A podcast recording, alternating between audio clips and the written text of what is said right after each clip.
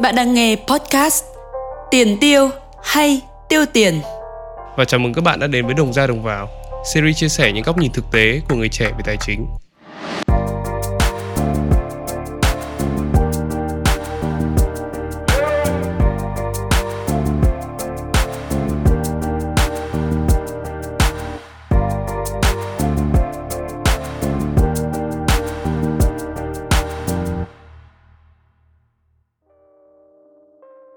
Chào mừng các bạn đã quay trở lại series Đồng ra đồng vào.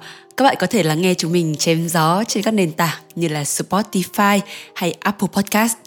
Ngày hôm nay chúng mình muốn chia sẻ với các bạn về một chủ đề vô cùng gần gũi và dường như không thể thiếu được trong cuộc sống thường ngày của chúng ta, đó chính là tiền. Mình hiểu là khi mà nhắc đến tiền thì dường như có một cái gì đó áp lực đè nặng lên tất cả mọi người, nhất là những người trẻ đang trên hành trình tìm kiếm, phát triển sự nghiệp và tự khẳng định mình. Và đó cũng chính là lý do mà chúng mình quyết định chia sẻ về chủ đề này, những câu chuyện về việc quản lý tài chính cá nhân. Hy vọng rằng qua đó các bạn sẽ có thêm những kinh nghiệm để có thể quản lý cũng như chi tiêu tiền một cách hợp lý hơn. Và đồng hành với trang ngày hôm nay không ai khác vẫn chính là Tuấn Nghĩa. Vâng, xin chào các bạn. Và chủ đề ngày hôm nay mà chúng mình muốn thảo luận đó chính là tiền tiêu hay tiêu tiền. Không biết là khi nghe đến tên chủ đề này thì chị Trang có suy nghĩ gì hay không? Uhm, tiền tiêu. Tiêu ở đây có phải là tiêu biến không? Tức là tiền sẽ bị tiêu biến đi hay là biến mất hoàn toàn? Không còn một cái giá trị nào cả. Còn cái việc tiêu tiền là cái việc mà chúng ta vẫn sử dụng hàng ngày. Đó là tiêu đặt ở phía trước là chúng ta sử dụng đồng tiền này và thậm chí là tạo ra được một cái giá trị đó động lại cho sau này. Có phải vậy không? Đúng là một góc nhìn nó khá là hay ho đấy mà em cũng chưa hề nghĩ đến đâu. Ok, vậy thì chúng ta vào thẳng chủ đề này nhé. Câu hỏi đầu tiên mà Trang muốn dành cho Nghĩa đó là công việc đầu tiên giúp bạn tạo ra thu nhập và đó là công việc gì? Năm đó bạn bao nhiêu tuổi?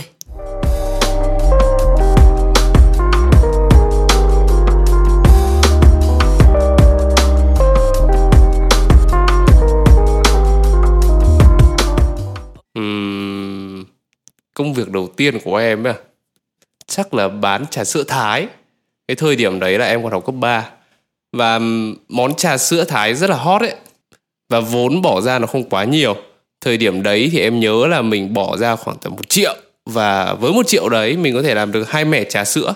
Tổng kết lại là mình bán được 3 triệu bỏ một mà ăn ba. Tỷ lệ quá là hấp dẫn mà. Đấy thế có thị trang sao nào? Ừ, năm đó là cấp 3 đúng không? Ôi để vậy chị xem nào. Nói về việc uh, tạo ra thu nhập thì chắc là mình sẽ bỏ qua những cái giai đoạn mà từ cấp 1, cấp 2, cấp 3 đi thi những cuộc thi và giành giải thưởng từ những cuộc thi đó. Thì đấy cũng không được coi là thu nhập lắm nhở?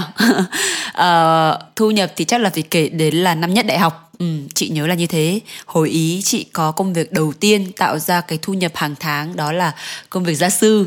Và cái công việc này rất là phổ biến. Chắc chắn là bây giờ rất là rất nhiều bạn sinh viên vẫn còn làm gia sư trước em cũng làm gia sư đấy nhưng mà kém quá nên là thôi đành phải bỏ. Ok vậy thì trang hỏi tiếp nhé số tiền mà bạn kiếm được nhiều nhất cho tới thời điểm này là bao nhiêu? Nếu mà nói về câu chuyện này là hơi dài đấy chị trang với cả mọi người thắt dây an toàn nhé mình chuẩn bị kể cho mọi người câu chuyện khá dài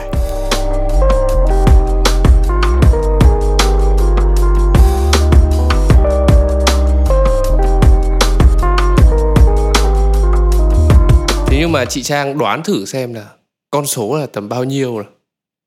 Ừ, nghe giọng điệu này chị nghĩ là con số lớn lớn đấy. Ừ, để xem nào. Ờ, chắc là tiền trăm triệu nhỉ đúng số rồi đấy. Ờ thế thì lấy bừa một số nhá. 200 triệu. Phải nhân với 2,5 nữa. Ui thật á? Tức là em đã kiếm được 500 triệu. Em có thể chia sẻ về cái hành trình kiếm được con số này được không bản thân em ấy thì đi làm từ những ngày đầu tiên từ những năm đại học. Và thời điểm đấy em bắt đầu với công việc sale bất động sản. Và khoảng sau nửa năm ấy thì em bắt đầu chuyển sang làm lĩnh vực đầu tư tài chính. Vì bản thân em cũng khá là thích cái ngành này. Nói nhỏ là bởi vì hồi bé em xem phim ấy thì thấy mấy ông trên phim ông nào mà cứ là nhà đầu tư trông cũng rất là giàu. Mà không phải làm gì cũng ra tiền. Uhm, kiểu mặc vest đóng thùng bánh bao đúng không? Xong rồi tay sách laptop các thể loại đúng không chuẩn luôn, trông ông nào ông ấy trông rất là bảnh. Mà đấy là tầm cuối năm 2016 đầu 2017 em có một cái may mắn là có cơ hội được tiếp xúc với những người có thâm niên lâu năm ở trên thị trường tài chính. Nên là có thể nói là em đã phát triển rất là nhanh và học rất là nhanh.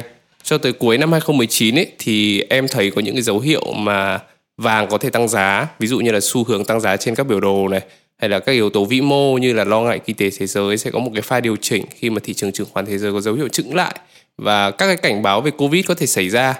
Và từ xưa đến nay vàng vẫn được coi là một cái kênh của các nhà đầu tư chọn để lưu trữ tài sản đề phòng khi xảy ra những biến động lớn trên thị trường tài chính. Và cũng ở thời điểm đấy thì giá vàng miếng trong nước đâu đấy khoảng tầm 30 triệu một cây. Và cho tới khi mà giá vàng chạm mốc 60 triệu một cây ấy thì cũng là cái lúc mà em kiếm được nửa tỷ đồng đầu tiên trong cuộc đời chỉ với số vốn là 23 triệu đồng khoảng nghìn đô thời điểm đó đấy. Ừ, tức là em đã kiếm được nửa tỷ đồng trong đời này với số vốn bỏ ra là khoảng 1.000 đô, tức là 23 triệu. Một con số rất là ấn tượng đấy chứ. Năm đó em bao nhiêu tuổi? Năm đấy em biết gì đâu, em mới 21 tuổi thôi. năm 21 tuổi chắc mình vẫn đang tiêu tiền của bố mẹ xong ngồi thì ăn chơi nhảy múa ờ, nhưng mà chị lại tò mò một cái là khi mà em kiếm được số tiền đó em đã làm gì với nó nói thật là cái việc lần đầu tiên trong đời kiếm được số tiền lớn như thế từ một cái số vốn khá là nhỏ là một điều em chưa hề nghĩ đến bao giờ. Vậy nên là cái việc đầu tiên của em sau khi em chiến thắng là em đi mua sắm. Đúng kiểu ở cái độ tuổi thanh niên chỉ thích sắm sửa đúng không? Em mua cái gì?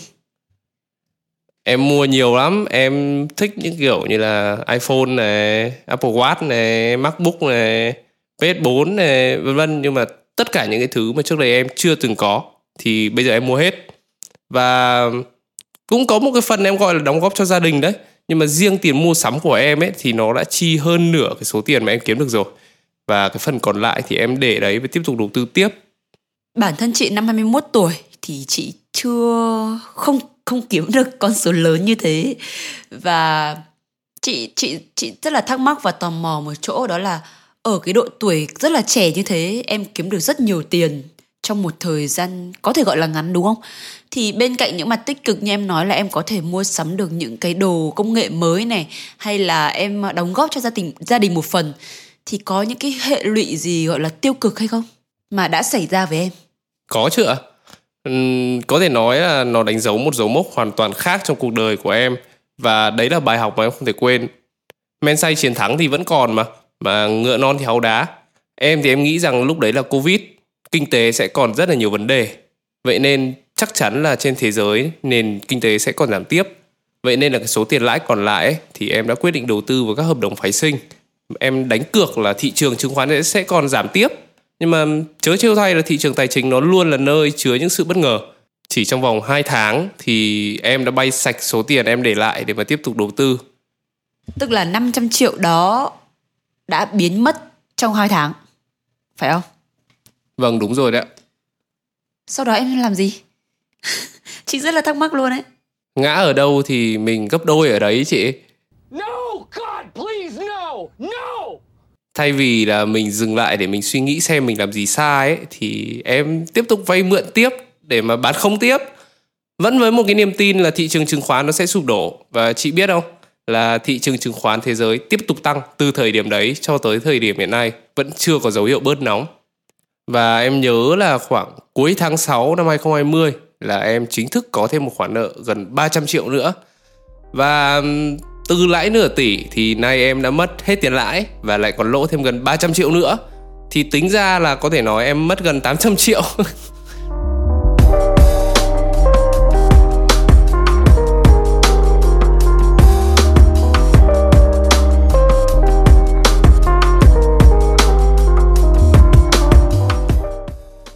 này thực sự là chị đang không biết nói thế nào nữa bởi vì là cái con số 500 triệu rồi lại 800 triệu tức là gần 1 tỷ. Bản thân chị bây giờ chị cũng chưa thể chạm được đến những con số đó nên là chị không biết là cái cảm giác mà em kiếm được nhanh như thế rồi em lại mất cũng rất nhanh như thế thì bây giờ em nghĩ lại em kể về cái chuyện đó em có cảm giác như thế nào?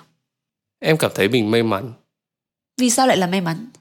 Bởi vì là đôi khi có những thứ mà nó đáng ra nó phải xảy ra và nếu mà nó xảy ra muộn hơn thì có thể kết quả nó sẽ tệ hơn thì thà nó sẽ diễn ra trước đi lúc này nó đỡ hơn là sau này mình mới phải chấp nhận điều đấy ừ, ừ, chị hiểu ừ. vậy thì chị lại có một câu hỏi khác đó là em kiếm được tiền rất là nhiều tiền vào năm 21 tuổi và em để nó trôi tuột một cách rất là nhanh. Có phải là thời điểm đó năm 21 tuổi mình còn quá trẻ và mình thiếu kỹ năng quản lý tài chính tại thời điểm bấy giờ hay không? Em nghĩ sao về vấn đề này? Thì cho tới bây giờ cũng phải 2 năm rồi. Em nghĩ lại về điều đấy thì em thấy là nó đúng. Bởi vì bản thân em chưa có được cho mình những cái tư duy đúng đắn về cách sử dụng đồng tiền vào thời điểm đấy. Nên là đồng tiền khi mà mình về tay, mình chưa kịp ấm thì nó đã bay mất rồi. Nếu như cái lúc mà em có được cái thành quả như thế, em sử dụng nó một cách hợp lý hơn thì đâu phải mắc cái cảnh nợ nần như này. Uh-huh. Thì qua chuyện đấy em ngộ ra một điều, đó chính là trên thị trường tài chính hay là việc quản lý tài chính cá nhân ấy, nó đều có một cái điểm chung, đó chính là từ cái sai này nó sẽ dẫn đến cái sai khác. Nếu như mình đừng chi cho những cái thứ chỉ mang tính chất thỏa mãn cái tôi cá nhân này, hay là mình sẽ chia ra một phần để mình tiết kiệm, một phần dành cho gia đình, một phần cho các khoản đầu tư nó ít rủi ro hơn thì có lẽ khi mà em gặp thất bại ấy, nó cũng không quá khó khăn về mặt tiền bạc như thế này và cho đến bây giờ thì những thứ em đã mua rồi em cũng phải bán đi một số rồi nhưng mà cái giá trị của nó khi mà mình bán đi nó đâu còn được như cái lúc đầu nữa. Và có những thứ còn chả có người muốn mua ấy. Tóm lại ấy là khi mà chúng ta quản lý được tài chính cá nhân nó sẽ giúp cho mình có nhiều lựa chọn hơn trong cuộc sống mà không bị áp lực bởi tiền bạc. Ừ, khi mà nói đến cái áp lực tiền bạc ấy thì như như ban đầu chị cũng chia sẻ là khi mà nói đến tiền thì rất là nhiều người đặc biệt là những người trẻ như chúng ta bị một cái áp lực tiền bạc đúng không? Ừ. và chúng ta khao khát kiếm tiền sự thật là như thế. Chính xác. Và chị chị chị nhận thấy là đặc biệt là những thế hệ Gen Z như bây giờ ấy các bạn ấy có một cái nhận thức rất là sớm rất là đầy đủ về cái việc là kiếm tiền và việc quản lý tài chính cá nhân. Um, có một cái thứ khi mà nghĩ đến việc tiền bạc làm chị áp lực nhưng mà cũng làm cho chị là động lực ấy đó là mình không muốn vì tiền mà bị người khác coi thường cũng như là không muốn vì tiền mà làm khó người khác. Chị rất là tâm đắc với câu nói này mm, nice. Và nói đến chuyện quản lý tài chính cá nhân nãy nghĩa cũng chia sẻ cái chuyện của nghĩa thì chị nhận thấy là có rất là nhiều cái ưu điểm nếu mà chúng ta biết quản lý tài chính cá nhân của mình từ sớm và một cách đúng đúng đắn. Ví dụ như là chúng ta có thể đầu tư đúng không? Uh, sinh lời hay là chúng ta có thể học thêm những kỹ năng mới này chúng ta có được những trải nghiệm mới. Và rõ ràng là bạn không thể nào mà thử tham gia đầu tư hay là học một kỹ năng gì đó mới hay là muốn mua sắm một cái gì đó to tát tặng cho người thân. Nếu như mà bạn chẳng dư đồng nào sau khi mà nhận được lương tháng đúng không? Ở tất cả những cái lựa chọn đó nếu mà chúng ta có thể lựa chọn từ sớm nó sẽ trở thành một cái bản đạp vô cùng lớn trong tương lai. Chị nghĩ là như vậy. Um, khi mà chúng ta nói đến việc quản lý tài chính cá nhân thì tức là chúng ta phải có tiền. Có yêu tiền thì mới kiếm được tiền. Phải vậy không? Ừ em nghĩ là yêu tiền ở đây ấy, nó sẽ giống như cái việc là bạn yêu thương gia đình bạn nên là bạn vô cùng trân trọng những người thân trong gia đình. Thì khi mà bạn kiếm được đồng tiền bạn cũng hiểu được rằng là kiếm được đồng tiền nó rất là khó vì nó được đánh đổi bằng chính mồ hôi xương máu của chúng ta. Em vẫn nhớ cái thời điểm mà khi mà đi làm khó khăn nhất của mình ấy là trong người không có nổi 50.000 để bơm xăng đi làm mà không dám ăn sáng giờ trưa thì hy sinh giấc ngủ mà về nhà ăn cho đỡ tốn tiền, chứ cũng không dám ăn ở ngoài. Nên là khi mà mình có được đồng lương ấy, mình cảm thấy nó thật là vất vả. Mình đã phải trải qua rất là nhiều khổ sở. Mình nén cơn buồn ngủ và căng dây thần kinh ra đi làm nhá. Mình đi đường nắng mưa, đến công ty lại ngồi nghe sếp mắng. Mà kiếm được đồng tiền rồi ấy, bảo vệ nó còn khó hơn rất nhiều. Bởi vì là khi mà mình kiếm được đồng tiền, nó rất là vất vả như vậy, thì chúng ta sẽ có một cái tư tưởng là ừ tôi sẽ tự thưởng cho bản thân vì cái sự nỗ lực vượt qua cái vất vả đấy. Ừ, cái này giống như kiểu lối sống YOLO của người trẻ chúng ta chỉ sống một lần trong đời và chúng ta sẵn sàng xứng đáng với những cái vất vả mà chúng ta đã làm. Chính xác rồi đấy thì nhưng mà thường ấy là cái sự tự thưởng này này nó sẽ giúp cho chúng ta có động lực hơn. Nhưng mà đối với những bạn trẻ như là em thì chúng ta thường bị tự thưởng hơi quá rồi dẫn đến những cái những đồng tiền nó chi tiêu không được đúng đắn, nó tan biến rất là nhanh. Và chúng chẳng động lại được điều gì. Hay là như trong câu chuyện em chia sẻ khi em kiếm được nhiều tiền, em cho rằng bản thân đã nỗ lực rất nhiều, nên đã tự thưởng cho bản thân. Nhưng cuối cùng thì cái sự tự thưởng đó nó lại hơi lố và khiến cho em gặp khó khăn. Vậy nên là muốn kiếm được tiền, chắc chắn trước hết phải biết cách yêu tiền. Nên là có cho bản thân một cái tâm thái nghiêm túc, trân trọng đồng tiền mà mình kiếm được ấy. Mình hiểu được rằng cái đồng tiền này kiếm nó khó ra làm sao thì khi đó bạn mới thực sự là chú tâm vào việc kiếm tiền và biết được cách kiếm đồng tiền bảo vệ đồng tiền ra làm sao. Ừ, cái quan điểm này thì chị cũng hoàn toàn đồng ý. Uh, làm chị nhớ đến cái việc giống như luật hấp dẫn ấy em biết không? Sure sure. Là cái việc khi mà bạn muốn điều gì đó thì cả vũ trụ sẽ hợp lực để giúp bạn. Thì giống như việc là nếu mà chúng ta thực sự chúng ta yêu tiền chúng ta cần tiền thì chúng thì thì cái tinh thần đó sẽ giúp cho chúng ta sẽ làm mọi cách. Tất nhiên là không vi phạm pháp luật. Tiền tiền tiền. Cái gì quan trọng phải nói ba lần nhưng mà vẫn chưa thấy nó đâu chị ạ. Không cái này phải cả thực hành nữa. Chúng ta không thể nào mà chỉ nói không mà nó thành hiện thực. Thì chắc chắn là tất cả mọi thứ trên đời này đến quá dễ dàng đúng không? Thì quay trở lại cái câu chuyện quản lý tài chính cá nhân chúng ta đã nói đến cái việc là uh, yêu tiền chúng ta nói đến việc là uh, những bài học mà nghĩa chia sẻ về cái việc không quản lý tài chính cá nhân một cách đúng đắn và hiệu quả. Vậy thì chúng ta sẽ nói đến cái việc các cách tiết kiệm cái đồng tiền mà chúng ta đã kiếm ra được. Bởi vì như nãy thì em cũng có nói đó là cái việc bảo vệ đồng tiền còn khó hơn rất là nhiều so với cái việc mà chúng ta kiếm ra đồng tiền đó. Đúng không? Em có cái câu chuyện gì hay là có những cái kinh nghiệm cái tips gì để chia sẻ cho các bạn được không?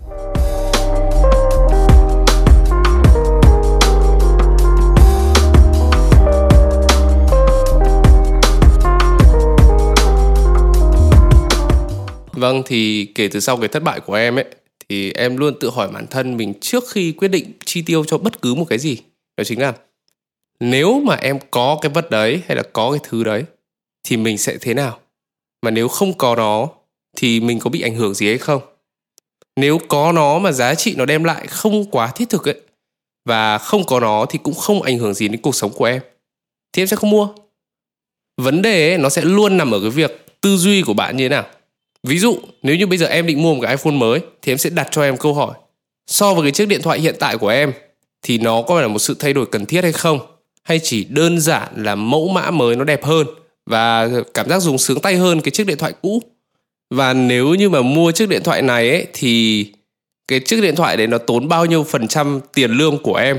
Và quan trọng là mình phải tự hỏi rằng là cái số tiền của cái điện thoại đấy ấy, nó bằng bao nhiêu phần trăm cái tiền cái thu nhập của bạn có và nếu không có nó thì cái cuộc sống của em nó vẫn bình thường, nó vẫn sẽ tốt hơn rất nhiều nếu như mà mình không quyết định mua chúng. Và nếu mà cái chiếc điện thoại đấy nó chiếm một phần lớn nguồn thu nhập của em ấy, mà em vẫn quyết định mua nó ấy, thì có thể cái điều đấy nó ảnh hưởng đến cuộc sống của em, nó sẽ ảnh hưởng không nhỏ. Nó có thể nói là đảo ngược hoàn toàn đấy. Còn nếu như em không mua thì cuộc sống của em vẫn bình thường và có khi còn tốt hơn rất nhiều. Đấy nên là trước khi đứng trước mọi quyết định chi tiêu gì em sẽ luôn đặt cho em những cái câu hỏi như vậy ừ tức là trước khi em mua cái gì đó thì em sẽ cân nhắc xem là nó thực sự cần thiết hay không và nếu mà mình dư giả thì mình sẽ mua còn nếu mà không dư giả và nó ảnh hưởng nhiều đến cái phần phần phần thu nhập của mình ấy thì mình sẽ không mua đúng không? Chính xác ạ. Còn với cá nhân chị ấy thì chị có một số cái cách tiết kiệm nó cũng rất là đơn giản thôi. Ví dụ như là chị không dùng credit card. Đó chị chị biết là thẻ tín dụng nó có rất nhiều những cái ưu điểm và nó rất là phổ biến hiện nay nhưng mà với cá nhân chị với bản thân chị chị cảm thấy là mình không thể vượt qua được cái cám dỗ rất lớn của việc mua sắm và chị quyết định là chị không sử dụng thẻ tín dụng. Đó hay là có rất là nhiều app mà bạn có thể dùng để ghi chép lại việc chi tiêu và qua đó thì uh, mình biết được là một ngày mình chi tiêu bao nhiêu tiền này những cái khoản chi tiêu này vào những mục gì và tổng kết theo tuần theo tháng. Mình sẽ xem xét lại xem là nó thực sự cần thiết hay không. Uhm, có một cái nữa đó là ví dụ mình người trẻ thì hay đi siêu thị hay đi chợ ấy thì chị cũng hay nốt tức là chị viết ra sẵn chị cần mua cái gì. Khi mà mỗi lần mua sắm như thế thì mình sẽ không bị vung tay quá chán chẳng hạn. Và à, hay là con gái thì rất là hay mua sắm thì có thể tận dụng vào những cái dịp sale chẳng hạn. Thì các cửa hàng thì hầu như là mỗi tháng hay là hai tháng một lần luôn có những chương trình ưu đãi như thế. Thì chị nghĩ là đấy cũng là một số cái cách mà chúng ta có thể dùng để ờ, tiết kiệm cũng như là bảo vệ cái đồng đồng ra đồng vào của mình. Vậy thì chị lại có một câu hỏi cho nghĩa đó là nên tiết kiệm bao nhiêu tiền mỗi tháng là đủ?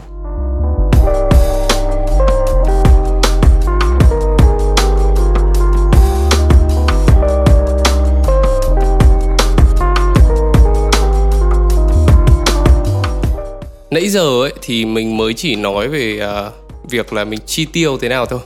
Cái phần thứ hai cũng rất là quan trọng ấy nó chính là cái cách mình sắp xếp cái nguồn tiền của mình. Đấy trong cái phần này thì nó sẽ có hai phần.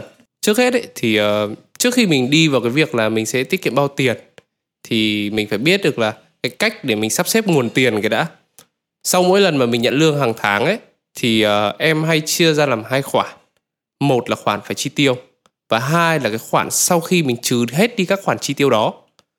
Khoản phải chi tiêu ấy nó chính là các khoản thu cứng hàng tháng mà em phải chi. Như là tiền ăn này tiền đi lại tiền học. Hay là nếu có thuê nhà thì phải thêm tiền thuê nhà nữa. Hay là tiền phục vụ một số mục đích giải trí này. Và những cái khoản này ấy, nó sẽ là hàng tháng chắc chắn phải chi. Nên là nếu không chi không được. Theo đúng nghĩa đen luôn đấy. Và khoản thứ hai ấy, nó chính là khoản sau khi mà mình trừ hết đi các cái khoản phải chi thì ở đây em áp dụng cái chân kiềng tài chính chân kiềng tài chính chính là một thứ quan trọng trong việc quản lý tài chính cá nhân nó sẽ gồm ba nhân tố chủ chốt của tài chính đó chính là tiết kiệm này bảo hiểm và đầu tư quay trở lại với câu hỏi của chị ấy, thì cái khoản tiết kiệm của em ấy hiện nay có thể dao động khoảng 5 đến 10% thu nhập hàng tháng. Khoản tiết kiệm này thì em sẽ gọi là khoản tiết kiệm lương khô. Nice. Vì sao nó lại có cái tên này? Thì bởi vì nó giống với cái lương khô theo đúng nghĩa đen. Lương khô là chúng ta thường dùng để nhấm nháp mỗi khi đói, còn khoản tiền này là chúng ta sẽ sử dụng trong các trường hợp bất chắc hoặc là phục vụ cho một công việc nào đó rất là quan trọng ở trong tương lai. Hãy nghĩ đơn giản như là đại dịch vừa qua, nếu như mình bị mất việc chẳng hạn thì thu nhập trong những tháng đó chắc chắn sẽ gặp vấn đề. Vậy nên ấy nếu có một khoản lương khô thì sẽ tốt hơn rất nhiều đúng không nào? Ừ, ví dụ như nghĩa là nghĩa sẽ tích ra từ 5 đến 10 phần trăm thu nhập hàng tháng để tiết kiệm đúng không? Ờ, chị nghĩ là cái con số tiết kiệm bao nhiêu hàng tháng thì nó phụ thuộc vào và vào cách sống, cách chi tiêu và thu nhập của mỗi người nữa. Sẽ không có một con số nào cụ thể là bạn phải tiết kiệm được bao nhiêu tiền mỗi tháng. Nhưng mà chị nghĩ là với cá nhân chị chẳng hạn thì chị sẽ tiết kiệm trong khoảng 10 đến 15% cái khoản thu nhập của mình thì nó sẽ chị nghĩ là nó sẽ vừa đủ. Và và và cái khoản còn lại thì chị nghĩ là chị sẽ bắt buộc chỉ chi tiêu trong cái khoản đó thôi và chị cũng rất là rất là thích một cái ý mà em vừa chia sẻ đó là cái khoản lương khô ấy. Thì bình thường mình hay nói tiết kiệm là nó rất là chung chung nó rất là uh, phổ biến đúng không? Nhưng mà khi nói đến từ lương khô thì chúng ta biết là nó nó nó sẽ dùng để làm gì để gặm nhấm những cái lúc chúng ta đói hay là chúng ta có thể thậm chí là sẽ giúp đỡ những người thân trong cái trường hợp quá bí bách.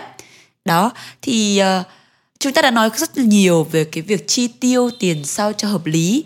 Nhưng mà chị tin là cái câu chuyện tài chính cá nhân nó không dừng ở cái việc là quản lý chi tiêu, mà còn là những cái cách thức để chúng ta có thể tích lũy này, hay là mở rộng nguồn thu nhập, cũng như là bảo vệ sức khỏe tài chính mà chúng ta có. Và mình nghĩ là tất cả các bạn trẻ cũng rất là quan tâm đến vấn đề này khi mà lắng nghe cái podcast ngày hôm nay. Vậy thì chị lại hỏi nghĩa một câu là em có thể chia sẻ một số cái kênh đầu tư cũng như là các cách bảo vệ sức khỏe tài chính phù hợp với các bạn trẻ hiện nay được không? Thì thực ra là cái khoản chi cho việc đầu tư ấy bản chất nó cũng là một khoản tiết kiệm. Nhưng mà khác với khoản lương khô thì tiền tiết kiệm này nó có khả năng sinh lời. Vậy nên em sẽ gọi nó là tiết kiệm tích lũy. Về phần đầu tư ấy, thì uh, em nghĩ rằng là nên hẹn các bạn ở trong phần sau. Uh, em và chị sẽ cùng thảo luận sâu hơn về chủ đề này còn vấn đề khá quan trọng còn lại mà chị trang vừa nhắc đến ấy đó chính là bảo vệ được cái sức khỏe tài chính cá nhân. Cái cách để có thể bảo vệ được sức khỏe tài chính cá nhân hiện nay ấy, thì phổ biến nhất đó chính là bảo hiểm. Một số hãng bảo hiểm đều có sản phẩm tiết kiệm với lãi suất tương đối là hấp dẫn. Ví dụ là nếu như bây giờ bạn tiết kiệm khoảng tầm 20 triệu đi và gửi tiền tiết kiệm với lãi suất 5 đến 6% nhưng mà trong cái thời gian bạn gửi tiết kiệm ấy thì uh, khi mà chưa hết kỳ hạn nhưng mà bạn gặp phải một việc đột xuất cần phải rút cái khoản tiền ở trong cái phần tiết kiệm đó ra thì bạn vẫn được công ty bảo hiểm bảo lưu cho bạn lãi suất mà bạn được nhận sau khi bạn đóng trả lại số tiền tiết kiệm bạn đã rút và bên cạnh bảo hiểm nhân thọ dành riêng cho bảo vệ sức khỏe rồi ấy, thì mọi người cũng khá quen thuộc rồi còn cái loại hình tiết kiệm này ấy, nó cũng rất là mới và cũng rất là tốt cho những bạn trẻ như em những bạn đang trong giai đoạn phát triển cả cuộc sống lẫn sự nghiệp thì có một chút an toàn cho bản thân chắc cũng không mất gì đâu mà. Và với khoản dành cho bảo hiểm ấy, em cũng dành 5 đến 10% thu nhập của mình dành cho khoản này. Với tất cả các khoản đề phòng rủi ro của mình, thì em sẽ đều trích ra một khoản như vậy vì bản thân em là một người khá là ưa mạo hiểm. Nhưng mà đối với những bạn trẻ thích cái sự an toàn hơn, thì các bạn hoàn toàn có thể cân nhắc từ con số 20%. Và đó là toàn bộ cái cách để em có thể kiểm soát được dòng tiền cá nhân hàng tháng của mình. Ừ như vậy là chúng ta có thể đúc kết lại là trong cái số podcast ngày hôm nay thì chúng ta đã thảo luận về cái việc tư duy đúng về việc quản lý tài chính cá nhân này. Chúng ta đã đi qua một số bài học mà Nghĩa chia sẻ từ chính thất bại của Nghĩa.